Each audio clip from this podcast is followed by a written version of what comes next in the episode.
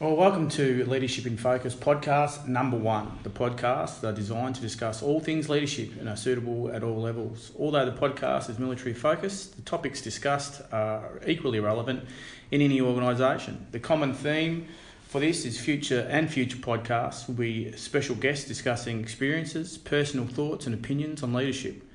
I'm Jason Moriarty and I'm the host. And today we have our special guest, Stuart Camac and the topic for today is authentic leadership. Welcome, Stu. Thanks very much for having me. No, no, pleasure. Um, now, I know you're passionate about authentic leadership, um, and today I really want to link it back to junior leadership uh, as we move through. But I'm interested in a couple of key key points. The first one, uh, first one being effective, uh, authentic leaders. They possess certain qualities. So, what qualities are they? Uh, so, authentic leadership is a theory which pretty much boils down to a few key pillars, and they are self awareness, self assessment, uh, communication, and the whole integrity and moral courage piece. Uh, self awareness is focused on uh, the authentic leader having a really good understanding of their own personality, uh, and inside that, a good understanding of their strengths, but more importantly, their weaknesses, and also their own morals. So, essentially, their sense of right and wrong. Uh, the self assessment component is that process of critical thinking and reflection where we look inwards and critique ourselves. It's a big part of the theory, and it's so important that uh, junior leaders do this as they start out. Uh, communication is linked to all of it, uh, as it's about having the skills to communicate with people around us and listen to guidance and advice from pretty much everyone. It's not just about talking, though, and it's also not just about verbal communication. Uh, we need to be good at verbal and non-verbal communication and written communication as well. Uh, the thing that underpins nearly all of it, though, is integrity and moral courage, uh, and it's a big part of the authentic leader, uh, authentic leadership theory, uh, as it directly links to being an honest leader. It's about being someone that can accept their flaws or mistakes and also have the moral courage to act as they should. Uh, I coined a phrase recently which probably isn't anything new, uh, but is pretty simple when it comes to being an authentic leader, and that's saying what I should and doing what I ought. Uh, I think you could apply that to any positive leadership theory. Yeah, that, that's that's outstanding, and I think uh, something I found in, in, certainly in my career that if if you're not being your authentic self and the authentic leader, it's it's unsustainable. It takes far more energy yep. to be someone that uh, that is is is second nature to you, being yourself, than trying to be someone else or someone that you're not. Uh, and I'm sure we've got some examples uh, as we move through. So what we'll do now, I think, Stu, is we'll break that down. Um, so we'll talk about self self assessment and why that's critical as a junior leader. Uh, look, absolutely, self assessment is critical as a junior leader. Uh, I can remember when I was a corporal and was about to transition to the rank of sergeant.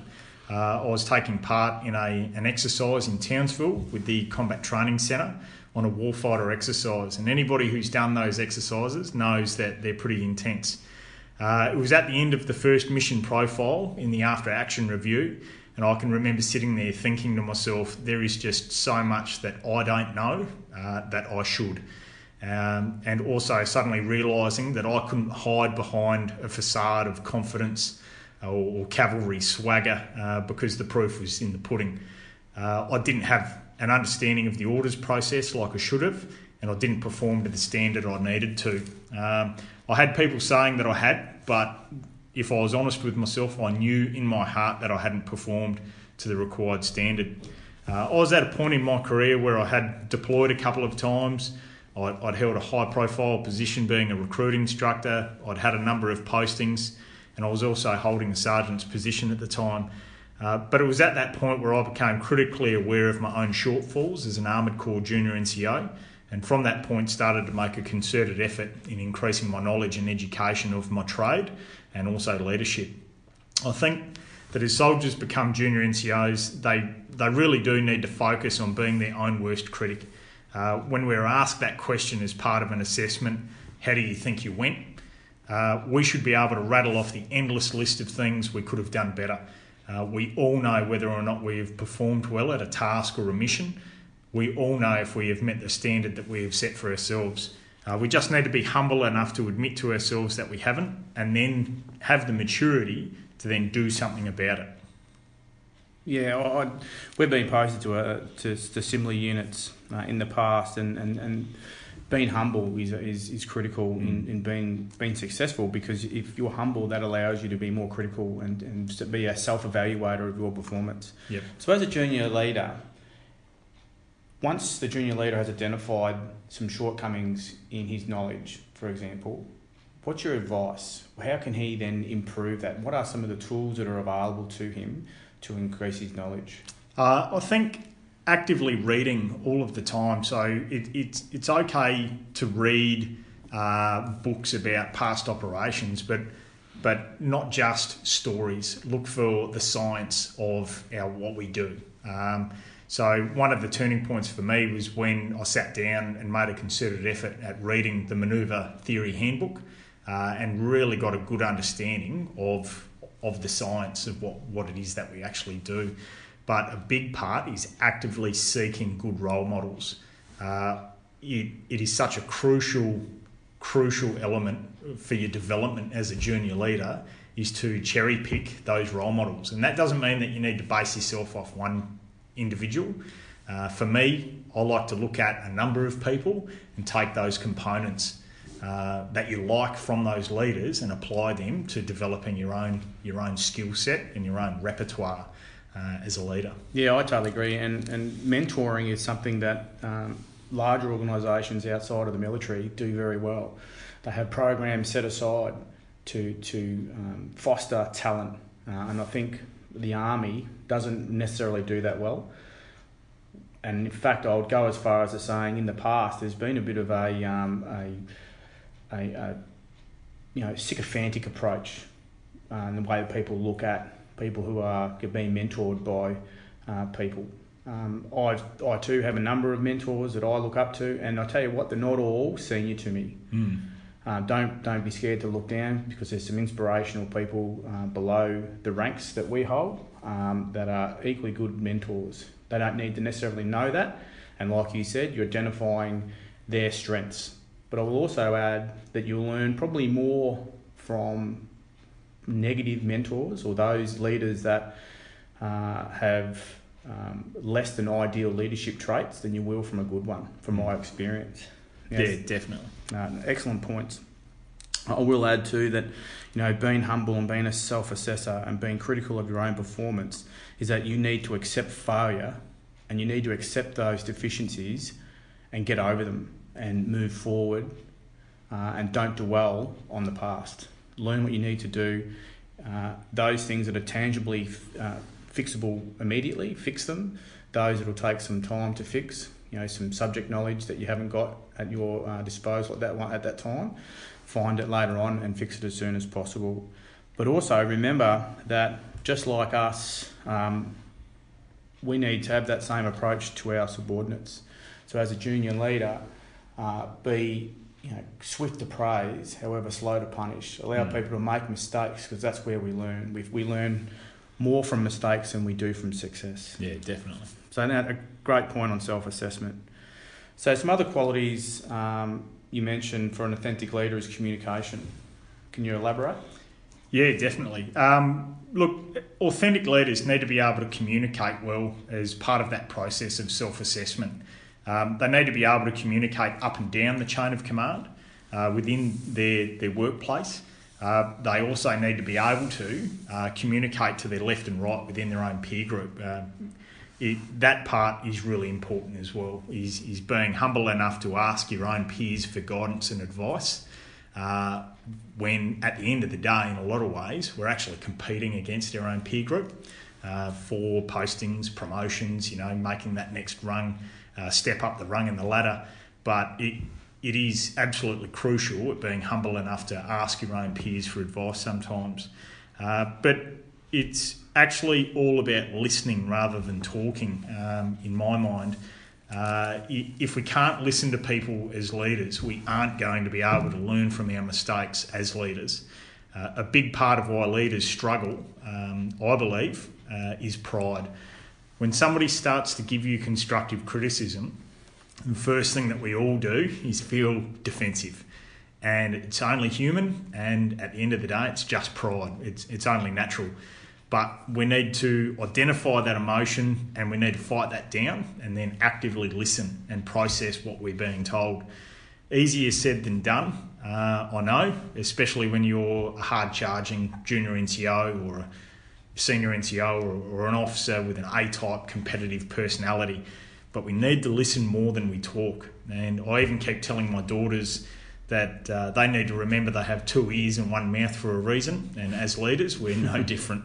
Uh, so, in my mind, if you're dedicated to improving your craft as a leader, uh, you must have good communication. You need to possess some active listening techniques, uh, such as understanding what your body language is saying when you're talking to people, and be able to suppress your pride when somebody is critiquing you or you're on the receiving end of an awkward conversation. Uh, I've certainly found that improving my listening abilities has helped me gain clarity on, on what my weaknesses are and, and how I can improve them. Uh, sometimes it's as easy as pulling out a notebook and pen and writing things down for reflection at a later stage when the potential sting has gone out of the conversation. Uh, it's also helped me help uh, junior soldiers is with good listening ability. Uh, they can uh, confide in you more and trust you more and share what is actually happening with their personal lives if, if that is affecting them in the workplace. Uh, but it's not just listening that authentic leaders need to be good at. Uh, it's also how we communicate in the spoken and the written word.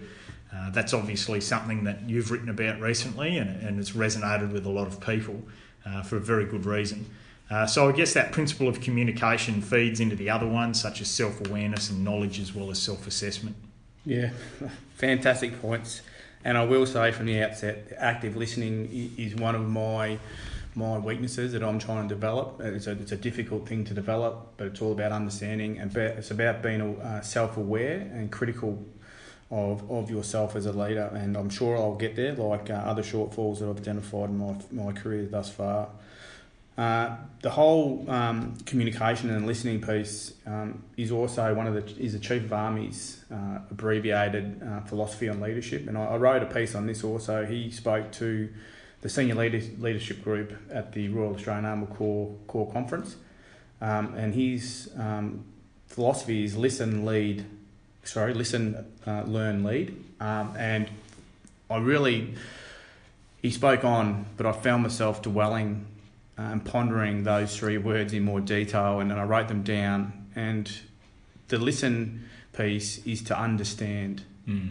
you know, and like you've articulated, don't listen to retort, don't listen to defend or to give your opinion. Just listen to understand what is being said and using that, learning from that, and then using what you've learnt to then move on and lead. It, uh, that, that Chief of Army's philosophy certainly resonated. The, the written piece is something for NCOs. Uh, I think we need to work on as an army.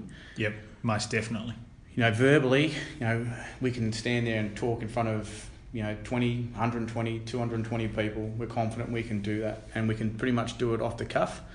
But when it comes to writing, it's something that um, that most junior NCOs, senior NCOs, and warrant officers fear, and we need to get rid of that fear. Now I know um, there's probably some some of my commanders in the past are probably going to be yelling down at the podcast when I say that we need to get junior NCOs, senior NCOs, and warrant officers doing professional development writing.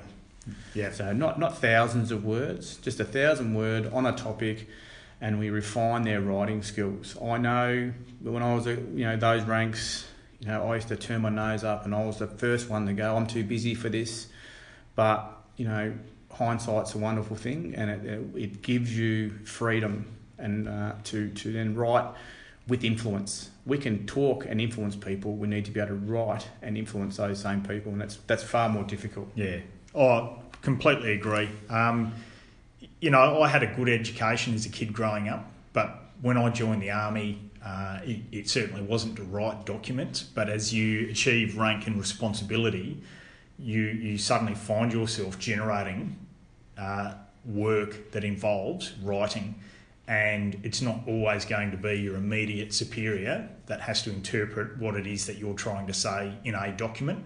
Um, everything is done by email, and and the old saying of once you click send, you don't own that email anymore. Somebody else might go and read that thread and see your name and what you've written and how you've written it, and instantly develop a bias against you, Yep. uh, and and develop a uh, an idea of what you might be like as a person. So you know, I make a concerted effort in all of my email traffic, and you would have seen that Yep. of, of having a a good uh, introduction, or good morning, sir, or good morning, ma'am, or good afternoon, Stephen, or, or whatever, and then thinking about the body of what it is that you're trying to say, and then wrapping it up with a good conclusion and a good signature block.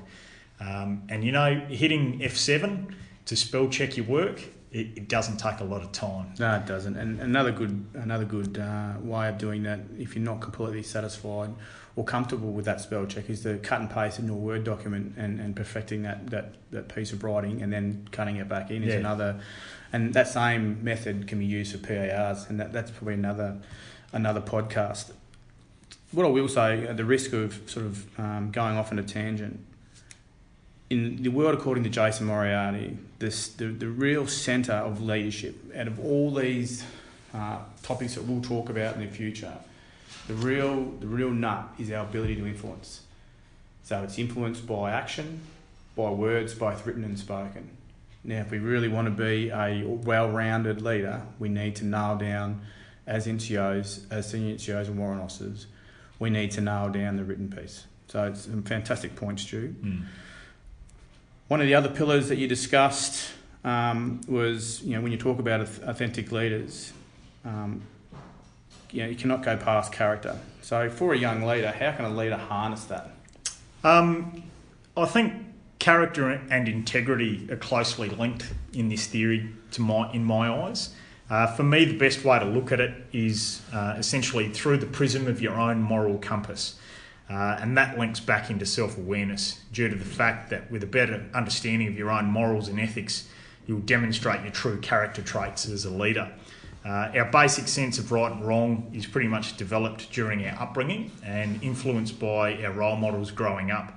But as we start to achieve promotion and gain experience and maturity, uh, we're eventually going to be faced uh, as a leader where a decision is going to have to be made in accordance with your moral compass. Um, it's at that point in time that as a junior NCO, you're going to know uh, after the event, uh, you're going to know in your heart whether or not you made the right decision.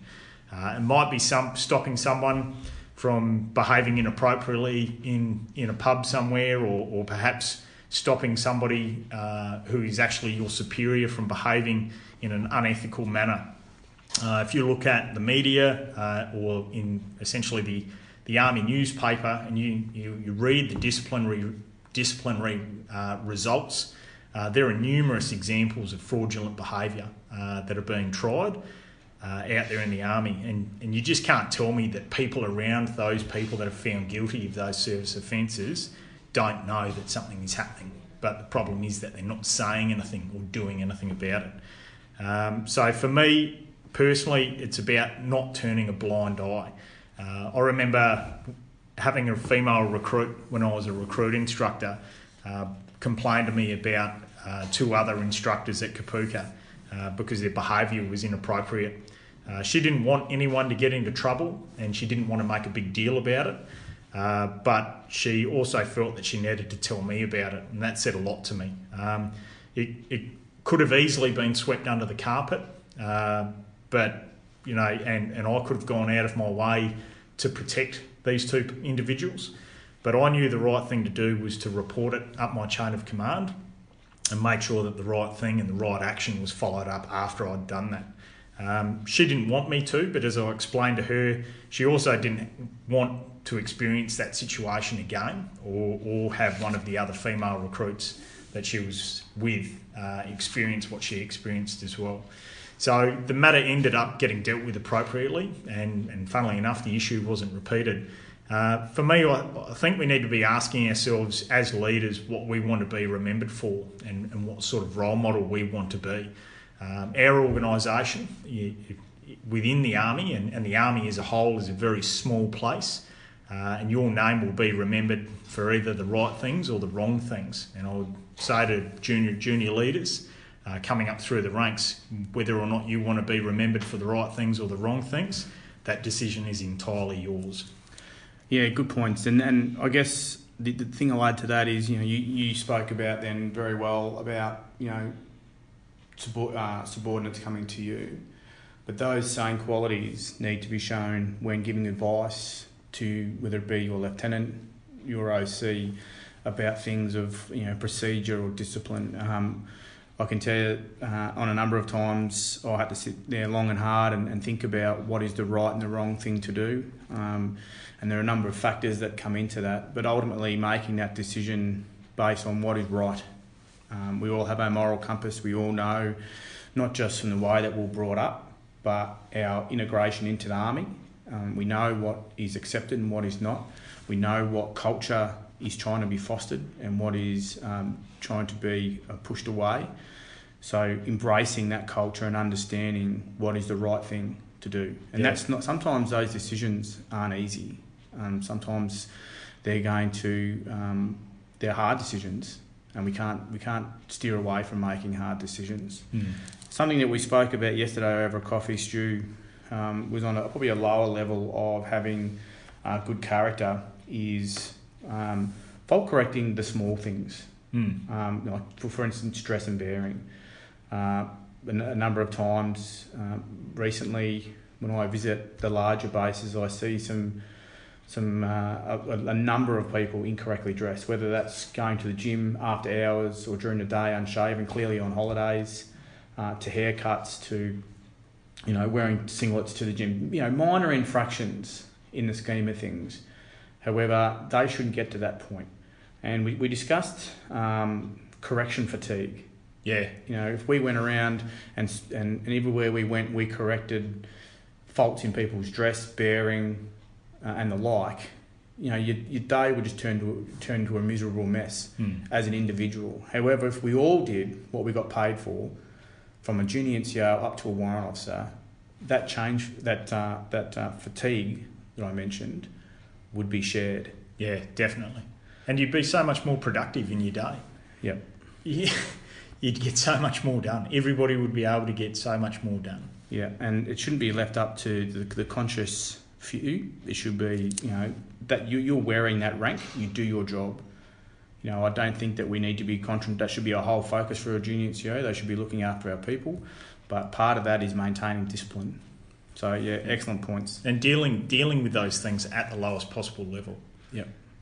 Like so many other issues that we deal with within army, whether it be conflict in the workplace or a breakdown of interpersonal relationships or you know, I mean, the first step of a redress of grievance is to deal with it at the lowest possible level. So let's deal with these issues at the corporal level so we Yeah. can get back to doing what? We're planning good training, resourcing good training, Yep. you know, building capability. I've got a scenario, and, and it happened uh, MTF four, and, and you were on that operation as well, Stu. In in I was at CSM, and and uh, we're in TK. Obviously, the big push in TK was making sure that people were dressed correctly. You know, not wearing runners, wearing boots, always shaven. You know, appropriate haircuts and the like, as it should have been throughout the whole um, AO.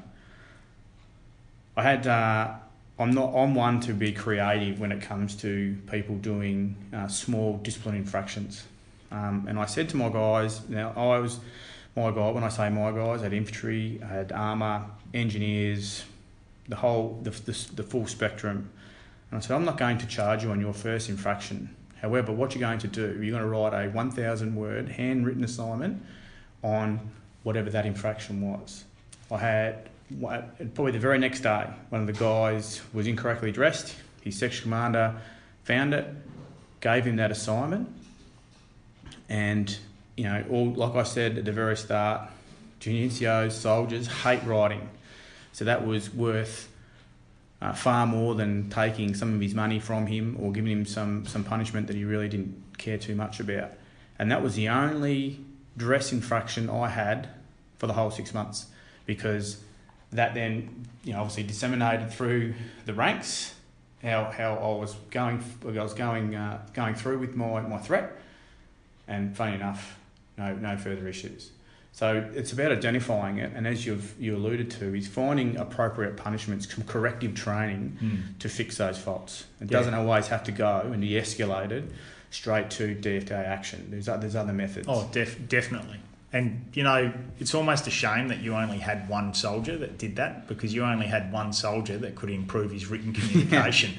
Maybe, maybe I should maybe I should have been given some assignments earlier. Okay, cool. And and we'll we'll go on now with the last the last question I have for you. You mentioned integrity and moral courage. What advice um, do you have uh, on integrity and moral courage for not just junior leaders but all leaders? Um, I think to quote Nike, just do it. Um, own your mistakes and take responsibility for your actions and especially that of your team. So take ownership of the good and the bad results that your team um, generate. Uh, be honest in everything that you do uh, because it goes a long way in regards to developing your character, your reputation, and your humility uh, as a leader. Uh, people know when you're trying to deflect responsibility or blame, uh, especially soldiers. Uh, they have a nose for it, uh, and we should always remember where we started, and that was as a soldier. And we can we can recall numerous times when people try to pull the wool over our eyes or, or deflect blame or responsibility away from themselves. Um, also, I think a big part of demonstrating integrity is demonstrating moral courage. Uh, it is something that we talk about in training establishments uh, to absolute um, nauseum. But I'll be honest with you, I think junior NCOs and senior NCOs and, and officers struggle with it on a day to day basis in our day to day business. Um, if I'm wrong, then why is it that I'm constantly fault correcting uh, dress and grooming standards of soldiers around this brigade, both on and off the uh, both on and off the, the base? Uh, to be blunt, the reason is a great majority of our junior leaders uh, and senior leaders don't have the moral courage to enforce simple things like haircuts.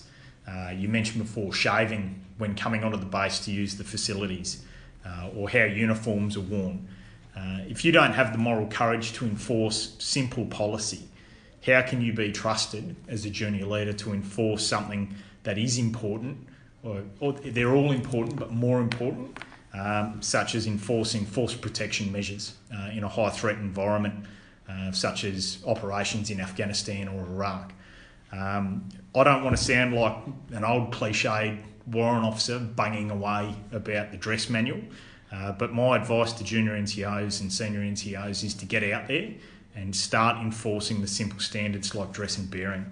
Um, so, getting soldiers to pick up rubbish around the brigade area or the unit area, uh, just getting the little things squared away, because that will set the foundation for your ability to enforce other things later on in your career. Um, and a big part of that is don't be afraid to fault correct officers as well, or, or your superiors if they're doing the wrong thing. Uh, I'm certainly not, and I like to explain to them that as officers, um, we expect them to set the standard, uh, and they expect us to enforce the standard. Um, if both of us do our jobs, then we'll, we'll all get along. In doing so, you can work on your communication skills with dealing up and with people up and down the chain of command. Uh, 99% of the time, officers will develop a great deal of respect for you if you pull them up uh, for their dress and bearing, but that's got to be done in the correct setting with the correct tact and tone. Um, you're not going to do it publicly. Uh, you're certainly not going to do it in front of their superiors to try and make them look foolish. Uh, and you're certainly not going to do it in front of your subordinates to try and embarrass them. It's done one on one and it's done behind closed doors. Um, you know, 99% of the officers will be receptive. Um, that other 1%, I think it goes without saying, you shouldn't worry too much about what they think of you after that conversation. Yeah, I think that's uh, absolutely um, a, a good lead into uh, forming that relationship. Yeah, and, and as you said, if, if, if you if you pull them up or anyone up, it needs to be based on policy um, and understanding that policy. And if you do it with tact and tone, they'll, they'll respect you for it at the end. Mm. And ultimately, you're doing the right thing. So you have the moral high ground. Yeah. And you just keep pointing to policy, but you don't You don't become a robot that just keeps pointing to policy. You can also incorporate a sense of humour with it as well, and that goes a long way. Yeah, absolutely. You know, it's um, we've we've both had to deal with this in the in in, in the past, and I've got to say that um, they've been very uh, receptive to what I've had to say um, in, in relation to dress and bearing and, and, and making sure that they conform, uh, they conform. I can tell you from experience, being at RMC, they get taught the, the, the right and wrong, um, and it's up to us as NCO, warrant officers, and senior NCOs to, to, to enforce those standards, and that's why we wear the rank. Yeah, definitely. Um, it it just go. It, a big part of it for me is if you can't enforce dress standards, how are you going to do things such as enforcing that accurate reporting gets put into the duty officer log and incidents don't get covered up? And it feeds back into that moral courage of saying what I should and doing what I ought. Um, and the hardest thing is to start that conversation is by saying, "Sir, no." Yep. And and once you cross that threshold and you say, "Sir, no," it's easy. You've already crossed the line of departure. you know, you, you're set on your axis, Yep. and you just follow it up, and and see it through to the end. To, to sort of uh, encapsulate what we've spoke about today, I think it's important to highlight, certainly to the junior leaders, is that you need to develop a style, a style that is sustainable, uh, comfortable, relevant, um, and contemporary. Um, things have changed since we were at Kapooka and there's more, the more draconian style of hierarchical leadership. Things have changed. There's still uh, the hierarchy in place. The way that we go about our day to day business has changed. But I am vastly different now than what I was as a Lance Corporal to Corporal to Sergeant to WO2 to now WO1. I'm completely different. Yeah. Um, and you develop, you make mistakes. I've made so many mistakes in my time. Some of them you've, you've reminded me of today. Um, but I know that through my mistakes, I've grown as a leader and I'll continue to grow. And it is, it, it's, it'll evolve through my whole career until the point probably where I, I no longer walk the earth. But uh, develop a style that you're comfortable with and, and, and change. And change with the times, uh, change with your position and your rank, but keeping in mind the what Army's expectations of us as leaders is. And that'll guide you to where you need to be. Yeah, couldn't agree more. You know, the the 17 year old that joined the army in 1996 is completely different to the you know the guy that is about to tick over 39 years of age. Yep. Um, my attitude towards a lot of things has changed. Um, my position on a lot of arguments has changed, and I just put it down to experience and maturity. Yeah. Um, and as you get older, you, you get better, you get smarter, you get wiser. Uh, but I, I guess for, for junior leaders, it's about seeking that development earlier because when you look at it, we've got corporals out there in their very early 20s with a lot of responsibility. Yeah, more Um, responsible, more responsibility than ever before. Yeah, I mean, you think back to when we were junior NCOs, the responsibility that we had in peacetime army before we started the campaign post 1999 of East Timor, Iraq, Afghanistan, you know, that responsibility back then was so low compared to the responsibility that we heap on our junior NCOs now. Yep. Um, and if you really understand that responsibility as a junior leader, it is a burden. It is heavy to carry. Yep. But that's only if you truly understand the weight of that responsibility. All right, thanks, Stu. I just want to remind our, our junior leaders that are listening to the podcast, these podcasts aren't designed for, for, for, for us to sit here and, and to sort of lecture you via podcast. That's not the point. It's just to, to bring up some leadership um, issues that we see, that we've experienced, to give you the tools that took us, you know, 20 odd years to develop, to give them to you now, to put them into your toolbox so you can use those now and not have to wait 20 years for, to be able to use them. So, Well, thanks, Stu, uh, for sharing your experiences, thoughts on authentic leadership. Well, I'm absolutely positive that the, the listeners today would have got a lot from the podcast. Well, I hope so.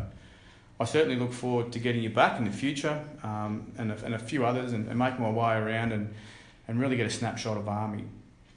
Uh, to our audience, I value your feedback, uh, positive or otherwise. So if you have any suggestions, please email me on leadership in focus Australia, all lowercase case, one word, at gmail.com. Uh, and follow me on Twitter as Jason Moriarty. Uh, thank you for tuning in for our very first and uh, podcast on leadership, and I, I hope uh, there'll be many more to come. Uh, thanks again, Stu. Thank you.